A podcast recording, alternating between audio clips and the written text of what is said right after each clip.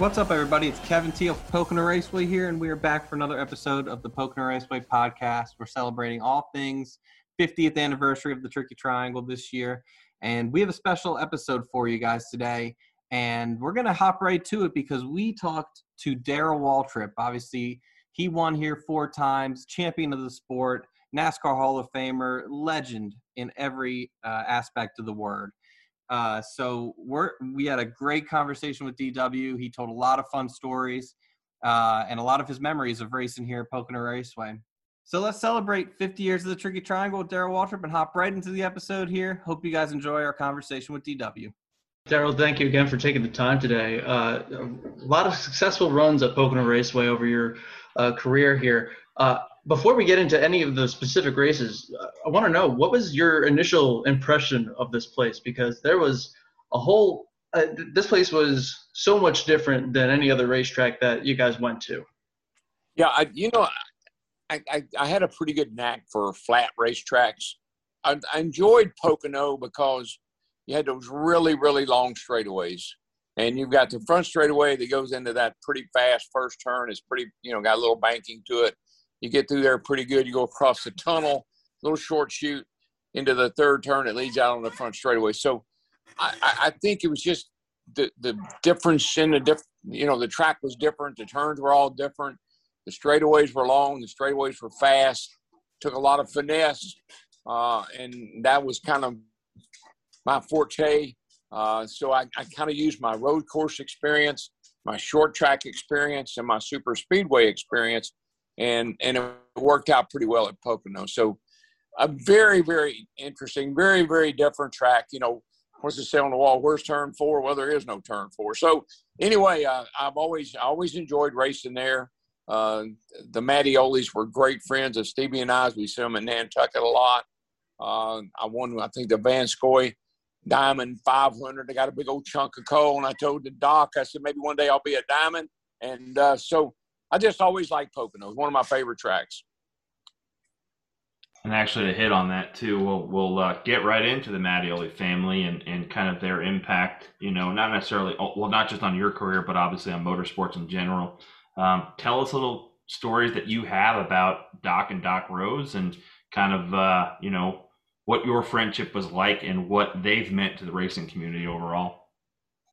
Now, this this is a funny story. Okay, so you have to take it for what it is. But Jerry Carroll and I were working on the Kentucky Speedway, and uh, and and I and people were saying you need to go talk to the Mattiolis. Maybe you could you know team up with them.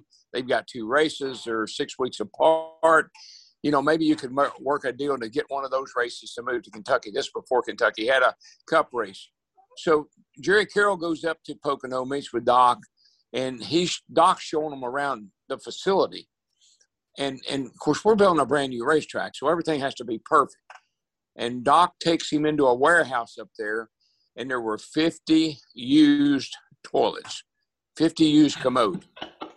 And Doc showed him. He said, "Look, we're going to install all these around the track. What do you think?" And he was so proud of those 50 used commodes. And here Jerry Carroll is trying to, you know, work a deal with the, the Mattiolis to get one of their races to move to Kentucky. And Doc wants to show him the 50 used commodes that he had bought at some auction somewhere that he was going to install at the racetrack. And so that was, that was, but that was, the, the Mattiolis were practical people. Uh, that, that's why Bill France loved them. Uh, they, they had a great racetrack kind of out in the middle of nowhere uh, with in a different shape. And I think Bill France really, I think he liked the people that thought outside the box, maybe winning things a little bit differently. And certainly the Mattiolis were famous for that. I think, uh, what was the guy that built that racetrack? Pa- pa- Paleo or Patio or whatever his name was. Built that track. He built Texas. He built three or four tracks at the same time, Michigan. Uh, but the Mattiolis ended up with it.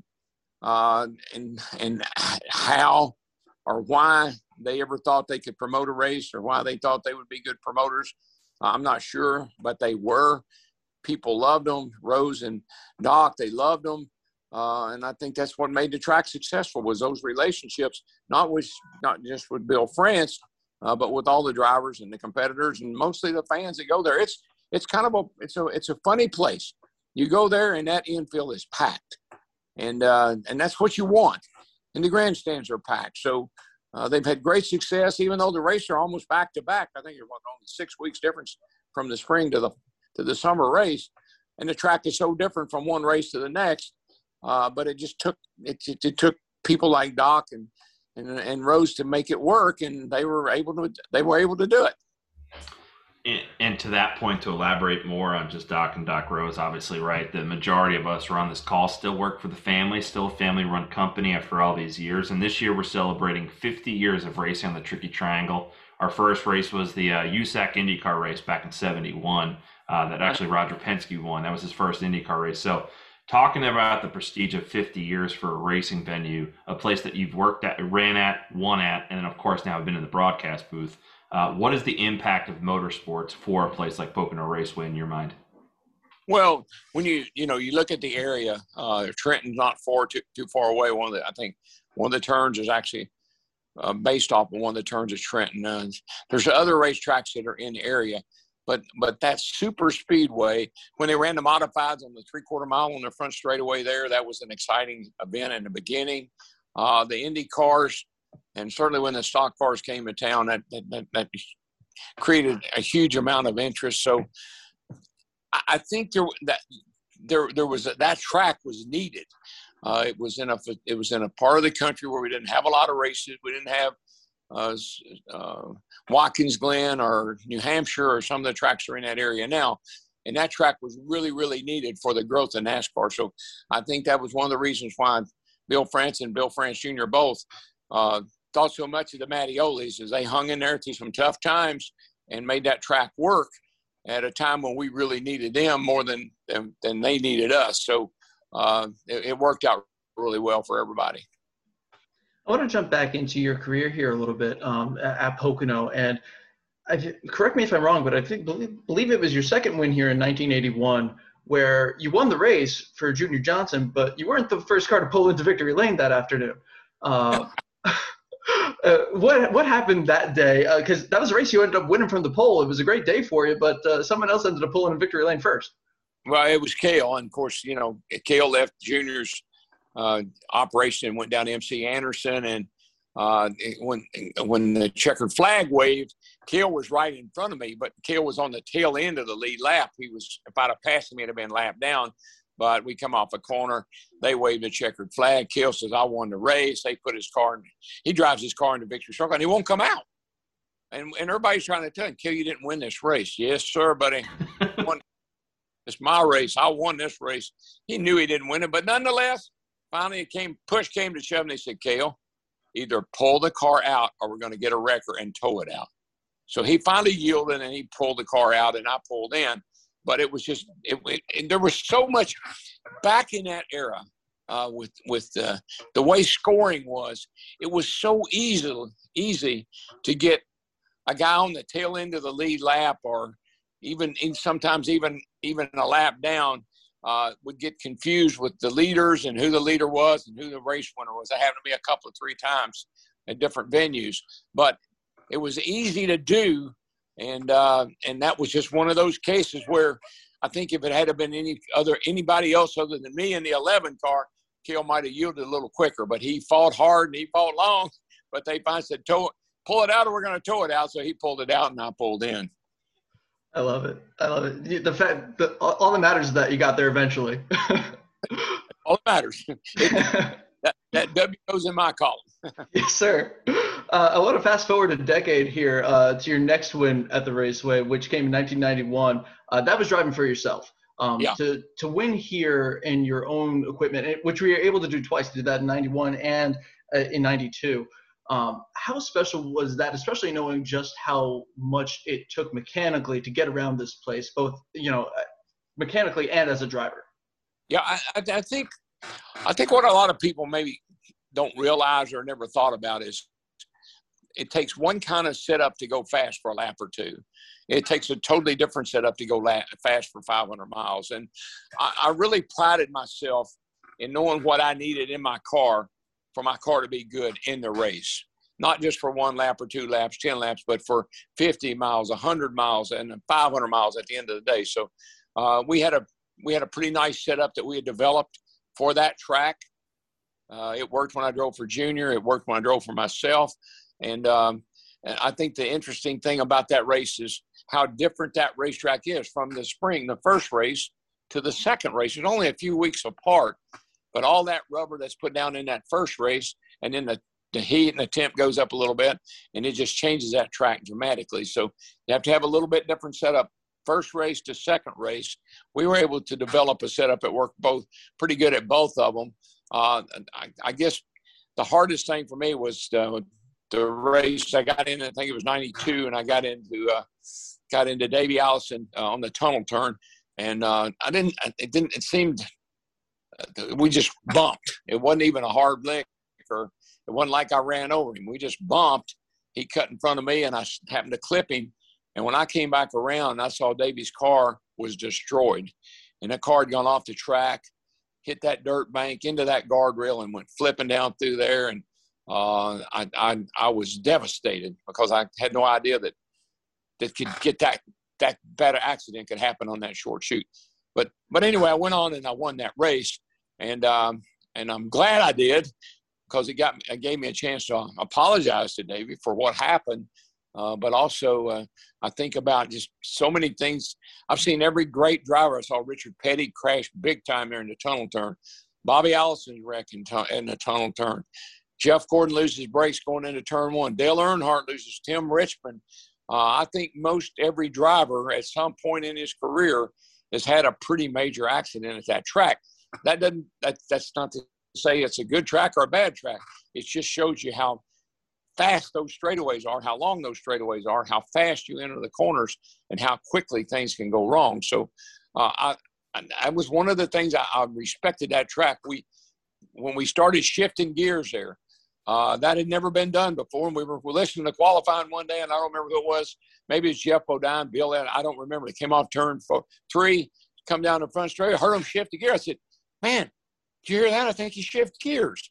and all of a sudden everybody was shifting gears. Well, I I wasn't real good at that. When I went into turn one at 200 miles an hour, I wanted both hands on the wheel, and so I never was real keen on shifting at Pocono. A lot of people did, and certainly it paid off for a lot of people. But uh, I was hesitant to do that. And I'll tell you a quick story. So I, am telling Hammond, I said, I, I just don't feel comfortable letting go of the wheel going down into turn one. That's a tough corner. He said, What if we fix you an air shifter? I said, What? Yeah, you just hit a button, it'll shift itself. I said, You got to be kidding. You can do that? He said, I think we can. So we came up with this air shifter, and I'd hit a button, and I'd be going down a straightaway and get down to turn one. I hit a button, shift up my third gear. It worked out pretty well till we got in the race. And every time I'd hit a bump, it'd shift the gears. Every time I'd card move a little bit or bounce a little bit, it shifted into third gear. And so that was great idea and it served a purpose but in the end it ended up biting us because uh, it, it was so sensitive that every time I'd hit a bump or every time something the card moved a little bit, it'd shift into third gear, and I couldn't do anything about it. And uh, and I think we actually blew an engine uh, messing around with the air shifter. But just so many things. Big brakes, you got to have big brakes. You got to be able to slow down. You got those long pit road. You got to get in off of turn three. Got to dive on pit road at 190 miles an hour. Just a fun racetrack, very challenging, uh, with a lot of issues. I was going to say with that, with that, I mean, you're very an elite company, obviously, in your career, um, but elite company in terms of Pocono status, right? You raced in the 70s, 80s, 90s, and 2000s. Um, yep. So, talk a little bit about your transition between the cars from the 70s, 80s, 90s, as the car and technology and safety started to improve, shifting was varying, you know, different ratios that you were running on gears.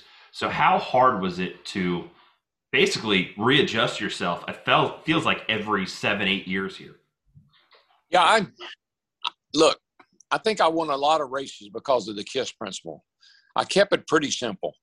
Uh, I, I, I, wouldn't pride myself as being the smartest guy that ever drove a race car, but I knew what worked and what didn't work. And uh, I, I, beat Dale Earnhardt there in, I don't know, 91, maybe it was. And he was shifting gears. I never shifted all day long. A couple of things happen when you shift gears. First of all, you burn more fuel. And that race inevitably will come down to a fuel mileage race. So I, I, I tried to not get myself in a box to where I had to shift to go fast I tried to set my car up and I tried a driving style that I could leave the car in fourth gear, uh, lug around the track a little bit in some places, but it helped the heck out of my fuel mileage. And that's what won that race a couple of times. So uh, I, I, just never was a big fan of shifting. Uh, they made a rule, I think, to try to keep the guys from it. But you, you know, once you've done it, and if you've been successful by doing it, get that's how you that's, that's how you had success at that track. You're going to figure out a way to do it. But it just never was in my wheelhouse. It's just something I wasn't comfortable with. Uh, good, Jack. Yeah, I was just going to ask about kind of the transition then from driving this place to commentating here because you know what it takes behind the wheel, and so you see everyone else trying to do it, and then how are you able to relay that knowledge uh, and kind of analyze what everyone else on the track was doing and try to figure out how each of them was trying to get through this track. Now you're going to get mad at me, and that's okay because I don't have to come up there anymore. But that sometimes that race can be pretty boring.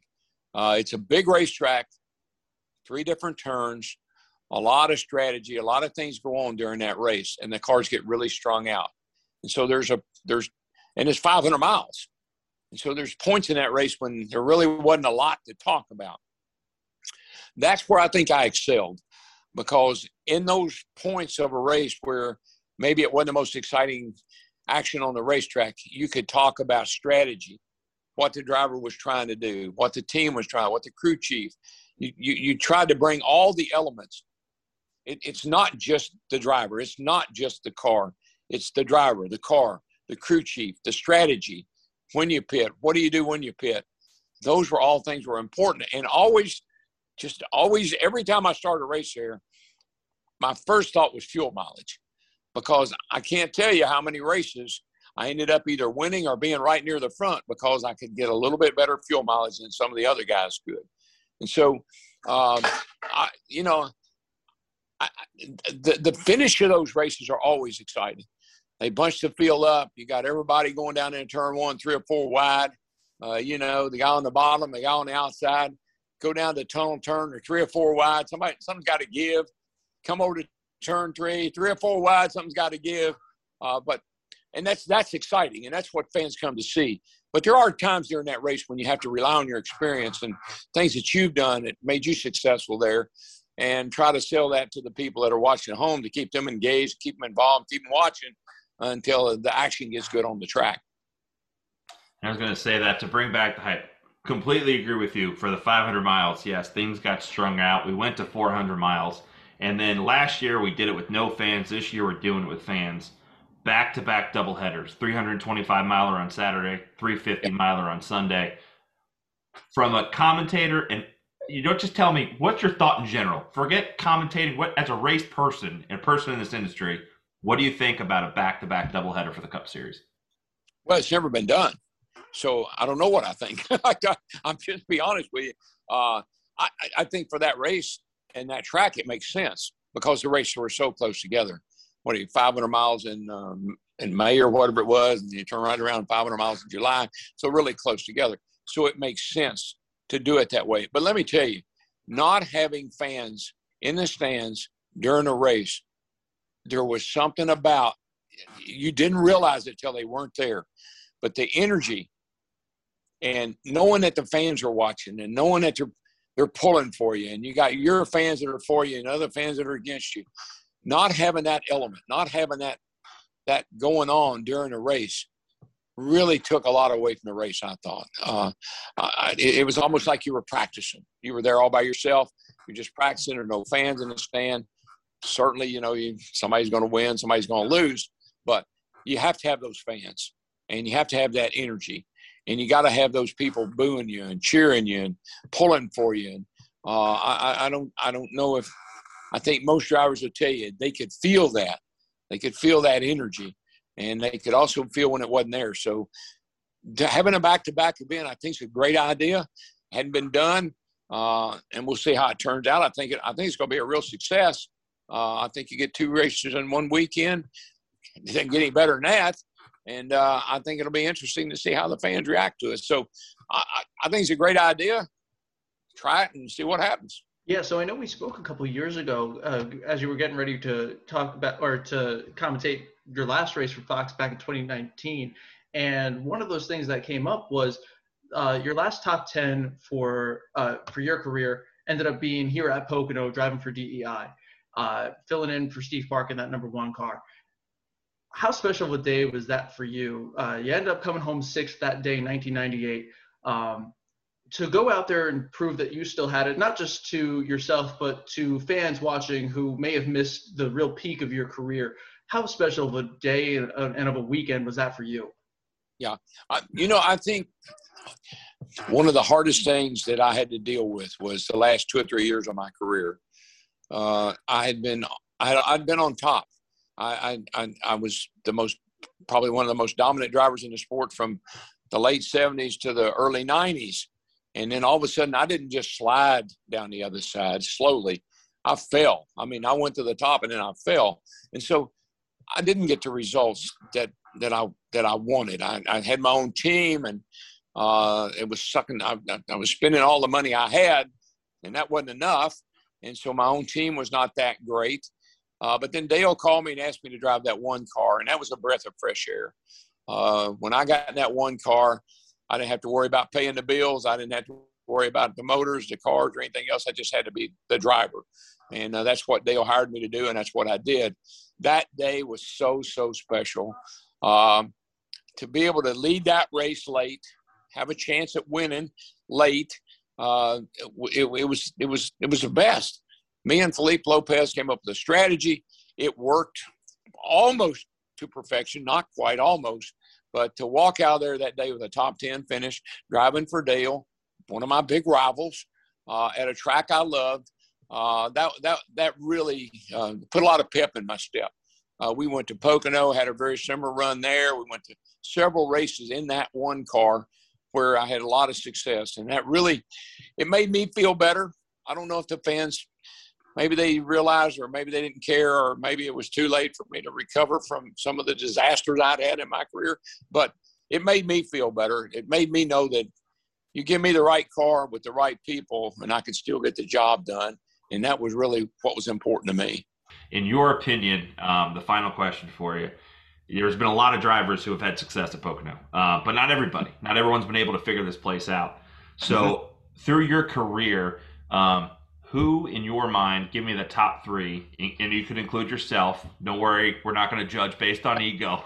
Who are the top three guys you saw get around this place that you raced against? Well david pearson was my hero.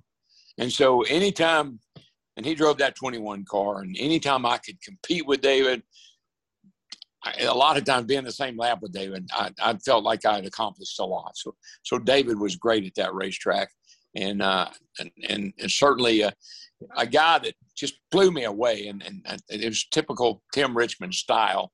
I'm not saying he's the greatest guy that ever drove there, but he was one of the bravest guys that ever drove there. But uh, David Pearson, Tim Richmond, and uh, Cale was pretty good there.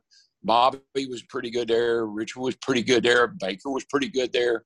But I think if I had to say my top three, it'd be Pearson, uh, probably Cale, and probably Tim Richmond. Those were three of the best I ever raced with.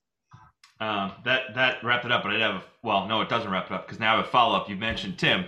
Um, so one thing that we're doing is we're getting uh, pretty much the key players towards the end of that 1986 Summer 500 together. We're getting commentators, we're getting Mr. H, we're getting Ricky, we're getting Jeff. Hopefully, Ricky and Jeff um, to come on to talk about that race. I mean, besides the uh, the old spin and win with uh, Je- Jeremy Mayfield knocking Dale out of the way to win that race. uh, you know that that 86 summer 500 you know in the fog you know tim battling jeff down to the wire and then all of a sudden here comes ricky rudd almost wins the race. They go across the stripe with one car length.